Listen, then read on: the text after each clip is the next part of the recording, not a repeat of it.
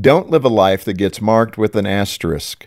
When you read through a list of sports achievements, you'll often see an asterisk next to a team or an individual player.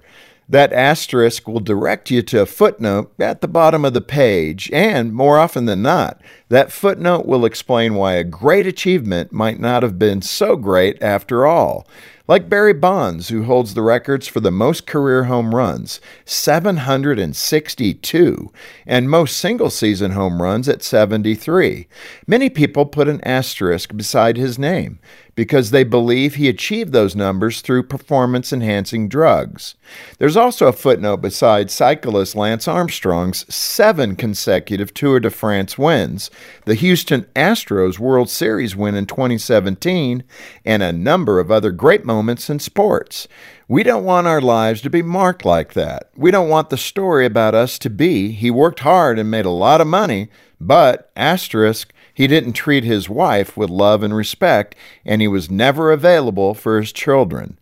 Men, if you're a husband or a father, rise up, engage, be there for your family, not only financially, but emotionally and relationally as well.